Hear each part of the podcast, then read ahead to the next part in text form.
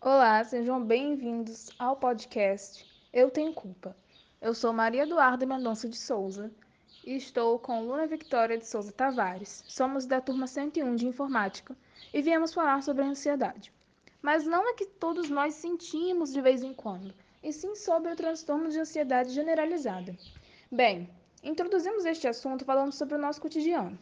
No dia a dia, executamos ações e às vezes ficamos ansiosos.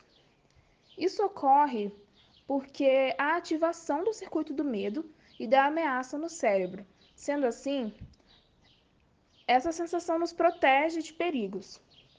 Porém, quando ocorre constantemente, acompanhada de sintomas que atrapalham o cotidiano, não nos ajuda ou protege. A pessoa geralmente sente ao menos três sintomas. Podemos citar inquietação, fadiga, irritabilidade, dificuldade de concentração, tensão muscular, perturbação do sono. Entretanto, esses não são todos os sintomas que podem ser sentidos. Há diversos transtornos relacionados à ansiedade e não existe uma cura conhecida. Contanto, tem tratamentos, que não são feitos apenas com medicação. Existem terapias, exercícios físicos, meditação e outros exemplos conhecidos e eficazes no tratamento.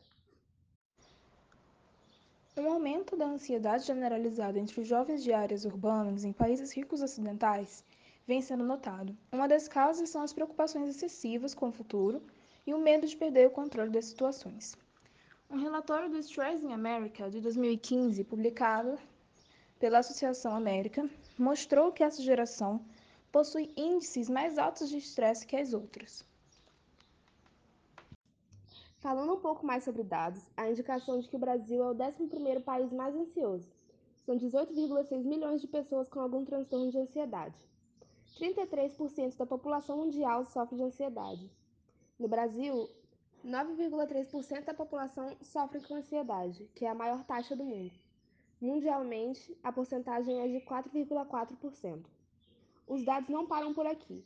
São diversos números sobre transtornos de ansiedade e as pessoas acometidas por eles.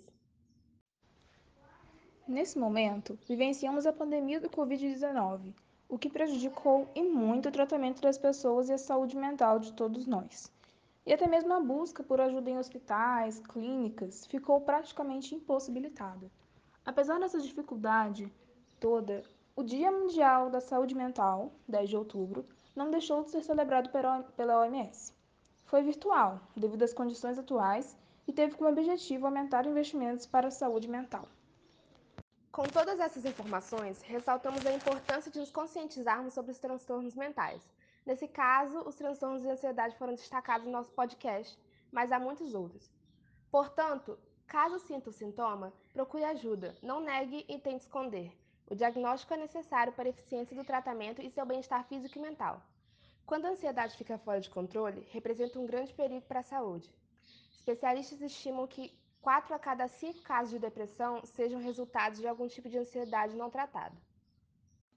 Obrigado você que escutou o nosso podcast.